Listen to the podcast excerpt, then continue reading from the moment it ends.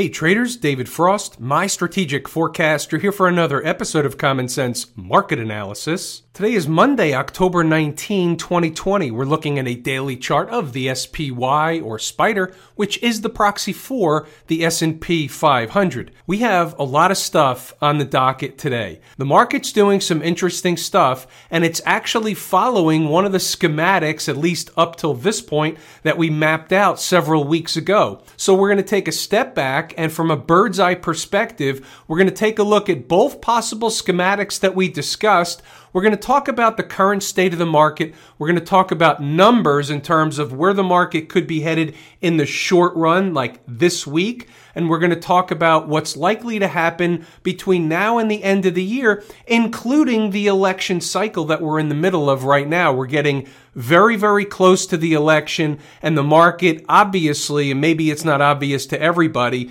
but it should be, obviously, will have its ups and downs, its whipsaw behavior. It will be on somewhat of a rodeo. We have no numbers on the screen. Let's take a bird's eye perspective of the daily chart and let's discuss what jumps off the page at me. Couple of things right out of the chute. So let's move the chart over and let's talk about the reversal that the market had from the 15th. Now that's been breached. They closed below it. That's an important development. We want to note that. So therefore, it's a puzzle piece. It's on the table. It's a bearish signal. Basically, what happened was the market failed to have some follow through from the reversal that took place on the 15th, where the market gapped down and finished near the highs of the day. That's generally a bullish sign, and you generally get follow through. We didn't see that. So now that we've seen failure, how do we handle that failure? What is that failure actually telling us? Here's where we have to read the tape.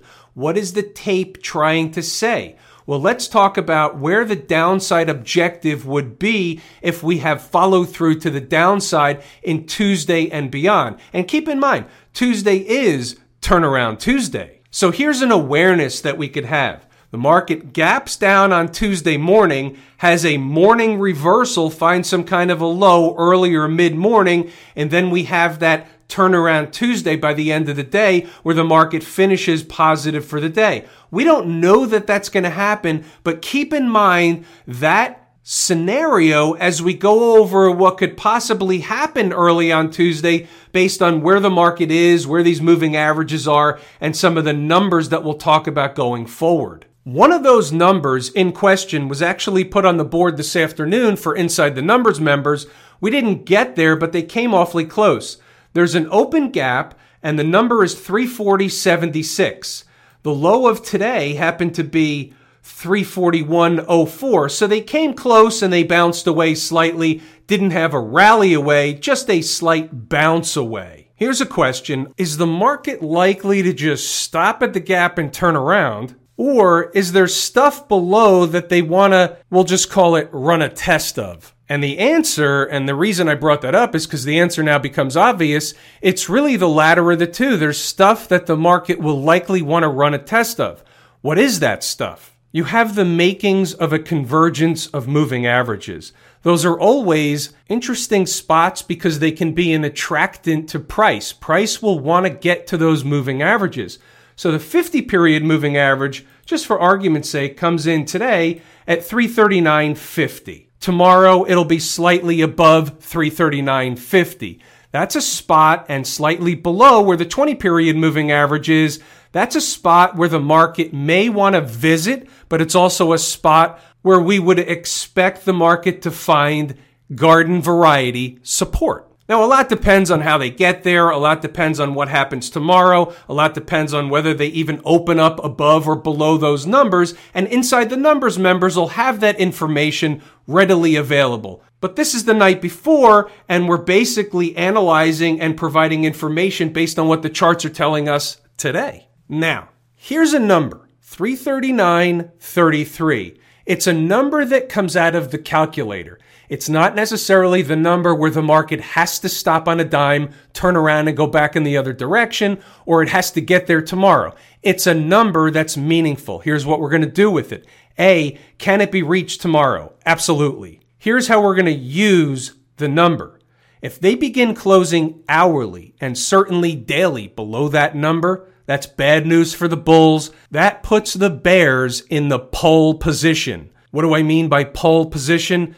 That opens the door to that 100 period moving average down below, not necessarily on the nose. They don't necessarily have to get there, but that's the general vicinity, the next zone of major importance. There's stuff in between, but I'm using the larger time frames to come up with these numbers. So that's not necessarily something that would happen the next day, the following hour. All I'm saying is closing hourly and then daily below 339.33 opens the door for like a vacuum to the downside of let's just say maybe 75 to 100 S&P handles. There's important stuff down here. So for example, you have a low here of 331.19, you have a gap here of 328.73, anywhere in that general area, either on the high side of this pivot low or on the low side of this gap here, and that number again is 328.73. Anywhere in that zone is the potential target with hourly and daily closes below 339.33. Put that on a sticky note on your monitor. By the way, here's an hourly chart, and for those that were wondering, this would be a textbook definition of a gap and crap. The market gapped higher this morning. It never looked back. The next candle from an hourly chart perspective was a reversal candle. They put in a bearish flag pattern and they fell out of bed. Since we're now beginning to look from an intraday perspective, let's take a look at inside the numbers. We'll take a look at the intraday commentary. We'll take a peek at stocks on the move. And then we'll talk about the fact that today was a relatively slow market and as we go through inside the numbers, what you'll find in the notes where each and every time they got to an area that would be, normally is support, they had temporary support and then they continued lower and then we would fire up the next support down. They would get to the next support. They'd have a little bit of a bounce. They give a little bit of a scalp trade and then they continue lower. It was an interesting tape you don't know that that's going to happen. You think that the support is going to be support. You don't know for how long. You don't know whether it's going to be the low of the day. You don't know whether it's going to be support for a 50 cent bounce, for an hour, for 15 minutes. You don't know until you know. Right out of the chute, think back to early in the morning in the pre market, they were flirting again with 3,500 in the ES 350 in the SPY. That was before the opening bell Monday morning moving right along. So we had some early thoughts. What are they doing bright and early to start the week? They're working toward the top of what I'll call an aforementioned breakdown candle, which sits at 3499.75. There you have it, the 3500. It's also a breakdown candle. So what happened? What was actually rejected? Was it a piece of news that was rejecting the market? Was it a number that was rejecting the market? Was it a breakdown candle high that was rejecting the market? Either way, it doesn't really matter because we can't prove what it was one way or the other. All we can do with the information is take it at face value and say, what's he talking about? Let's go over to an ES chart and figure it out. Here's what I'm talking about. Here's an ES chart. It's the continuous contract. It's not the pit session only. This one goes around the clock while the futures are open, no matter what time it is. Question will come up. When do you look at a pit session? When do you look at continuous? I look at everything all the time, and what jumps off the page at me is what makes the most sense. It made sense to note this early in the morning, they were rallying up to a breakdown candle high. Now, when you consider the futures, you consider Monday morning, you also consider the fact that they could have easily run sideways for a while, built some energy to get through that breakdown candle high after butting up against 3,500 or at least coming close. So that was one of the options. That's why it's on the table. That's why you have to know where these breakdown candles high are. The other option is that they reject price, but that doesn't necessarily mean that you have to collapse, have a meltdown, all that stuff. One step at a time, one candle at a time. Case in point, we can look back on the same chart and we can say, well, here, here's a breakdown candle high. Price went up to test the breakdown candle high right here in this candle and then was rejected again but went back up and finally got through it. Sometimes it takes some time to get through those candles. So Allah, that was early in the morning. They could have easily got through there and we could have been talking about how they traded over 3,500 most of the day today. Obviously that didn't happen, but you have to see both sides of the tape. You can't have a bias. You can't anticipate. You take it at face value. You say, Hey, here's the deal. I know under normal garden variety conditions, on the first time up, on the first run up to a breakdown candle high, it's likely that price gets rejected. How much they get rejected and what happens after that will determine what happens next, and we'll cover that, or at least we'll cross that bridge when we get to it. So when you get to the breakdown candle high, you're expecting some overhead resistance. You're not expecting a collapse. So let's move along and we'll see what happened as the day went on. The usual routine, we'll let them go, get the day and the week underway before getting a handle on the first storyline to be told. So right out of the gate, they start to sell them a little bit. 348.30 to 348.50 is support down south in the early going. You know the routine, right of the vertical is today's activity. Here's a 10 minute chart today, and the number on the screen running across on horizontal is 348.50. We just talked about that number off the notes you can see where the market ran down close to that number, tried to rally back, and then failed. And what happened next is, and you'll see this from the notes, we're going to go back to the notes. You'll see that each and every time a support area was listed on the board, it worked for a small bounce and then they gave up the ghost and the market went lower. So it was basically a low volume drip lower all day long. And what's interesting about that is you never had any real conviction selling. The market was never really running anywhere very fast where we can say, hey, here's where it's going. They just kind of dripped away until the afternoon when they melted away. We have 349.50 on the board as some initial resistance. If they were ever to get over that, the big fat round number of 350 would have been natural resistance as well. Moving right along. So here we go, and you'll see this at 948. As long as the SPY doesn't start getting below and closing candles below 348 and a quarter, she's good, and she should go back to 349.50 to higher, meaning 350. Now here's where one of those things happened where 348.57 was low of day.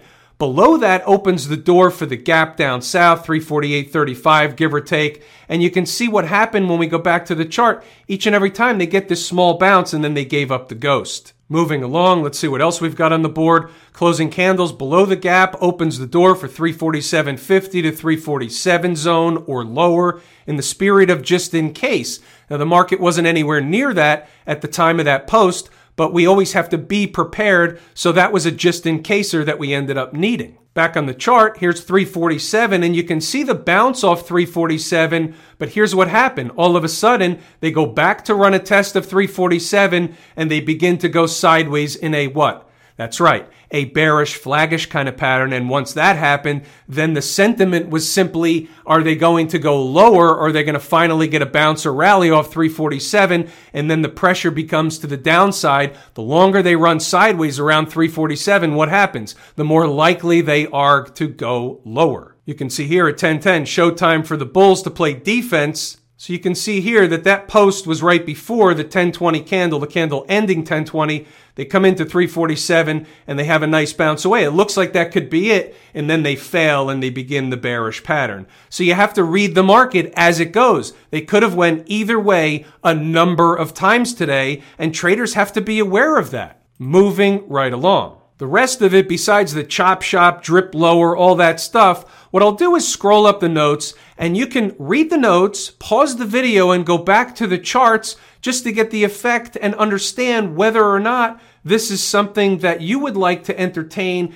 have a tour guide for the market during the trading day. If you're active during the trading day, then certainly this type of tour guide information is something that can be beneficial to you. Some days are obviously better than others. Today was a drip lower, not much you can do with it. You can't short the market in the hole. Here's the problem. Let me finish the notes. I want to go back to the chart and I want to explain something. Pause the video, read the notes, Go back and double check the work. I really urge you to do that. You need to understand. I don't know why that's smaller. I couldn't fix it today. That's the internet boogeyman that won't let you fix something like that. But anyway, it doesn't matter. we're going to go back to the chart and we're going to have a discussion in a little more depth about what kind of day it really was. And here's a list of stocks on the move. It was a quiet morning to start the week, Monday morning, so there wasn't a lot of activity in the pre market. We had three on the board. One's listed as hitting its number, VNO. We'll take a look at the chart, but it really didn't hit its number until the end of the day, so it doesn't count. But we'll look at the chart anyway because there's something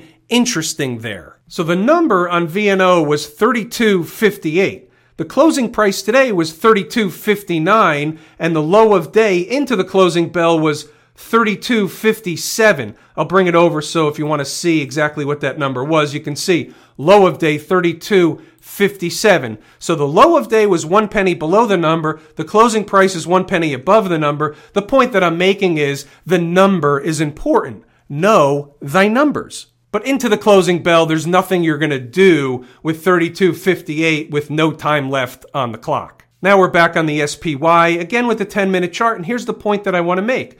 When the market's down, traditionally, especially when the volume is very light and the market's not really getting taken out behind the woodshed with heavy volume and rock your world selling. That's not the type of day it was. It was light volume. And on light volume days, traditionally, you're going to catch a number that the market's going to rally from. That's what happens the majority of the time. If you use the 80 20 rule, 80% of the time, the market's going to find a number and it's going to rally, especially in a light volume day. If you have heavy volume and perpetual selling all day, that's a different type of day. But that's not the kind of day we had, yet price was down all day. It's a little bit ominous. It's why I gave you the number earlier. That number, the 339.33 number. There's always a method to the madness on why I'm telling you something. So to further the conversation, when the market is selling and it's down, down, down, you can't sell the market. You can't sell in a hole because ultimately the market, again, here we go again with the majority of the time. Market's going to find a number that it's going to have a pretty good rally from. That didn't happen today, but most of the time that does happen, which is part and parcel to the reason why we don't sell in the hole. What does selling in the hole mean? It means selling while the market's already down. We would rather buy support on a light volume day, figuring the market's going to catch a rally. We would rather sell resistance like a breakdown candle high. Therefore, you're not on the opposite side of the market. When you sell in the hole, you tend to get what? You tend to get on most days a pie in the face. Today it would have worked out, but most of the time, using the 80-20 rule, you end up with a pie in the face. The reason I bring that up is because I got a few questions this afternoon from members of Inside the Number saying, Hey, why didn't you tell us to sell the market this afternoon? And the answer is I can't because I can't tell you to sell the market in the hole. It's going to be wrong eight or nine out of 10 times. I'm not going to put myself in a position where I'm going to tell you something that's normally going to be wrong. Why would I do that? The real thing that those traders were actually saying is that they had a little bit of FOMO, feeling like they missed a decline that they could have hopped on the short side of. And so be it. There's another trade around the corner. But when you start to get FOMO, you start asking questions like, hey, how come you didn't tell me the market was going to go down before it went down? Sometimes we can see a sell coming. Sometimes we can see a buy coming. We can't see it 100% of the time. What's going on over in Camp IWM? There's a couple of interesting developments on this chart. Why don't we talk them through? So, A number one is the same candle that we discussed in the SPY, the candle from the 15th.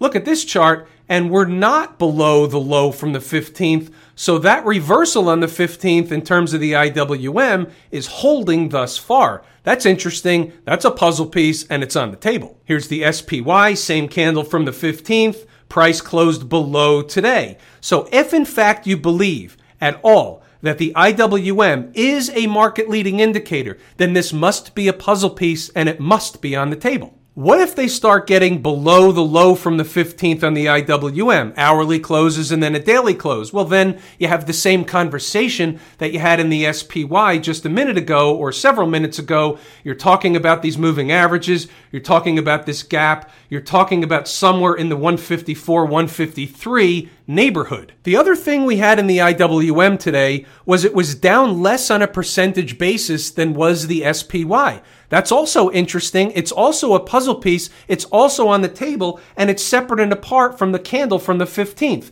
Those are two different things. Now we turn our attention over to the folks at the transportation department and we have the same conversation. Where are we in relation to the 15th? We're below. So A, we have one of our leading indicators, our favorite leading indicators, the IWM, above the low from the 15th, one's below. They kind of cancel out a little bit, but we're keeping the IWM on the table. Can anybody tell me one of the reasons why it was possible? And we'll just use the word possible. I don't have to be right. I don't have to be correct all the time. I don't have a patent on the information. But can we tell why the transports made a low where they did today? So let me move this over and we'll say, where was the low today? The low was 11,680.99. How about an important number? Here's a pivot high where the market was rejected from. What's that high? 11,690.82, 10 points away from today's low. And they closed above that number. Now, they may close below that number tomorrow, but I'm just saying today they tested a number, they spiked through it a little bit, and then they pop back up to close above it. What is this number? That is absolutely, without a shadow of a doubt, a former breakout area or a breakout area. So the market rallied up to that spot, it was rejected, it went back to that spot, got through that spot, and now it came back to retest that spot. Now, whether or not it finds support long term for a few days or doesn't find it at all remains a mystery, and we'll see what happens tomorrow and beyond. But guess what? If it stays above that spot, all they did was come back to test a former breakout area. They do that all the time. We talk about it just about every single day. And the reason we talk about it every day is because they do it all the time. So guess what? You're recognizing it. You're learning it. You're going to be able to spot it on the charts. The same thing that we just looked at and described on the daily chart can be found on hourly charts 10 minute charts, 5 minute charts. It doesn't matter. You're going to find them on all charts. Why? Because all charts act and react the same way as it relates to markets. Doesn't matter whether we're talking about the transports, the spider, the Qs, Bitcoin, Ethereum, crude oil, gold, or lumber. It makes no difference. All charts act and react the same way. Take the name off the chart and you'll see what I mean. In fact, in the course, Lazy E-mini Trader, I do exactly that. I go through an exercise where we remove the name behind the chart. You don't see what it is. And I prove the point that all charts act and react the same way. What about the folks out in Silicon Valley? Anything different going on out here? No, it's the same conversation. In fact, we'll use the Q chart to have a conversation I think I forgot to have before. Let's talk about schematics that we've discussed for a long time now. So we had a couple of things going on. We were either going to rally up and collapse, or we're going to rally up, have a pullback, and go back up and potentially make new highs or have a lower or what we called it a truncated high. So this was the same concept whether you're looking at the Qs, you're looking at the S&P 500, it doesn't make any difference. What we had was not this. This didn't happen. We rallied up to September 2nd, we sold off, and then we rallied up again. So let's clean this up. And we see that basically now we're in the camp of did we do this and we had a pullback and then we just made a lower high, a truncated high, and is that it? Is the market going to collapse from here? Or do we trade around here and the market has a rodeo between now and the election, maybe a rodeo between now and the end of the year. We'll see. We don't exactly know. What we do know is we have a number that's extremely meaningful in the S&P 500. And if the market breaches that number on the low side, meaning it starts closing below that number, we're going to be expecting the bears to come out of the woodwork. We're going to expect the bears to come out of hibernation. In fact, we're expecting them to come out of hibernation any way you want to look at it. It's just a matter of when. The financials, meaning the XLF today, was down a little bit more than the SPY, 1.4%. So the financials got hit pretty hard. You can see what they're doing. Again, giving up this convergence of the 200 period and the 50 period moving average. So they're back and forth, back and forth, above it, below it, above it, below it. So therefore, the importance, and this is a lesson learned, the importance of moving averages is diminished when price goes back and forth over and above, below the moving averages. It really chops away at the importance of those moving averages. A moving average will be much more important when price hits it from afar than it is when it basically either creeps into it or it trades back and forth through it over and over again. It doesn't have any meaning after a while. Now here's another interesting one, and you can apply this to several charts. I'm going to throw this out, and it ties together with the information that's taught in the Lazy E-mini Trader course. Take a look at the pivot high, and this is for traders that have taken the course. Take a look at the pivot high and say, hey, tomorrow we have turnaround Tuesday, and we also could be, from a daily chart perspective, quote unquote, on time. Time is more important than price. So let's just say we go back to the conversation we had before. One of the options is maybe on turnaround Tuesday, they have a gap lower and then they have a turnaround and they end up with a relatively positive day. That's one of the options. It's an awareness and it would also speak to the fact that from a daily chart perspective, a lot of these charts could be on time. You have a chart on time, you have turnaround Tuesday ahead, so you have to have an awareness of both cases, the bull case and the bear case, and then you show up on Tuesday in uniform, ready to go. Smashmouth, pretty good proxy for the tech sector as a whole, down one third of 1%. Can we make a federal case out of that? And the answer is no, we can't. Have I told you how much I appreciate each and every one of you and that without you, these videos are not possible? That is true and accurate information. We're going to pull the ripcord here today. I'm David Frost, my strategic forecast. Thanks again for tuning in to another episode of Common Sense Market Analysis.